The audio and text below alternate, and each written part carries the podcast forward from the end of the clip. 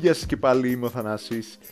Και δεν θέλω πολύ πολύ να εκφράζω την απόψη μου για τα τραγούδια, αλλά αυτό το σημερινό είναι πραγματικά φουλ αγαπημένο. 9 έκτου του 2003 το Bring Me To Live ήταν στην κορυφή από το αμερικάνικο group Evanescence και κυκλοφόρησε ως πρώτο single για το πρώτο τους άλμπουμ το Fallen.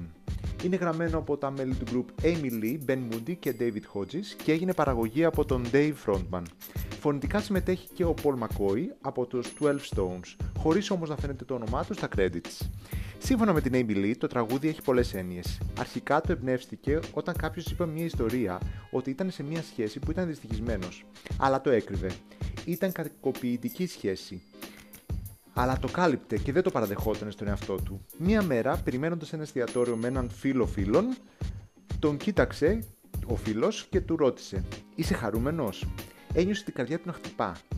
Ένιωσε ότι ξέρει τι σκέφτεται. Είπε ψέματα ότι είναι καλά, αλλά είχε την αίσθηση ότι ο τύπος που μιλούσε ήταν διορατικός.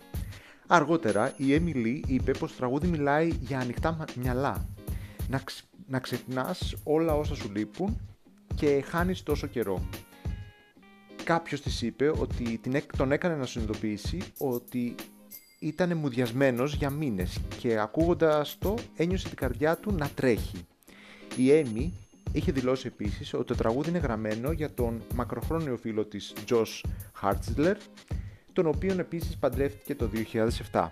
Οι στίχοι ερμηνεύτηκαν από μερικούς ως έκκληση για νέα ζωή στον Ιησού Χριστό, το οποίο βοήθησε το τραγούδι να ανέβει ψηλά σε χριστιανικά charts. Έτσι, προωθήθηκε και σε χριστιανικά καταστήματα, μέχρι που η μπάντα να κάνει ξεκάθαρο ότι δεν θέλουν να θεωρούνται κομμάτι της Christian rock σκηνής, όπως τους Creed που άνοικαν στην ίδια δισκογραφική εταιρεία με τους Evanescence. Όταν έγινε αυτό, αμέσως αφαιρέθηκε το τραγούδι από τα playlist των χριστιανικών ραδιοφώνων. Το 2006 η Amy δήλωσε ότι πάντα ήταν αντίθετη με αυτό και ότι το είχε παλέψει από την αρχή, αλλά ήταν κάτι που το ήθελε ο Ben Moody, ένα άλλο μέλος του group. Η κριτική ήταν θετική για το τραγούδι, τονίζοντας ότι η μελωδία ήταν εκπληκτική και τα φωνητικά της Lee και του Μακόη επίσης καταπληκτικά. Παρόλο που όταν το ηχογράφησαν όλοι της έλεγαν πως έπρεπε να έχει φωνητικά από κάποιον άντρα και ότι είναι ένα κορίτσι που τραγουδά ροκ. Κάτι τέτοιο δεν υπάρχει εκεί πέρα έξω. Ότι κανείς δεν θα το ακούσει. Επίσης, οι κριτικοί βρήκαν ομοιότητες με τον ήχο των Linkin Park. Το τραγούδι κυκλοφόρησε στις 22 Απριλίου του 2003 και όλοι οι ιδιοκτήτες των ραδιοφώνων του, τους λέγανε ότι δεν θα παίξουν ένα τραγούδι με πιάνο και γυναίκες σε ροκ ραδιόφωνο.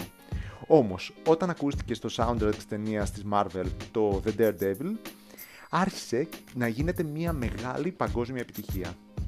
Θεωρείται τραγούδι υπογραφή για αυτούς και είναι το πιο πετυχημένο του single μέχρι τώρα.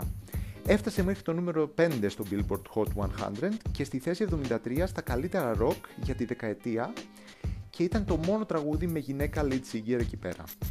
Στη Βρετανία έμεινε στην κορυφή για 4 εβδομάδες, βοηθώντας έτσι και το άλμπουμ τους να πιάσει κορυφή. Και γενικά ήταν νούμερο 1 επιτυχία σε πάρα πολλές χώρες στην Ευρώπη και σε όλη την Ευρώπη λοιπόν. Ήταν υποψήφιο για Best Rock Song και στα 406 Grammys έχασε την κατηγορία αυτήν χάνοντας από, τους, ε, από το Save a Nation Army των The White Stripes.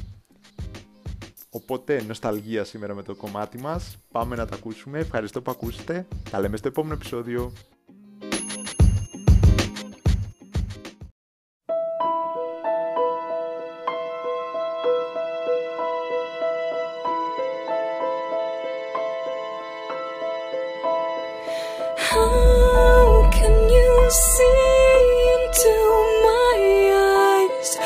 hoping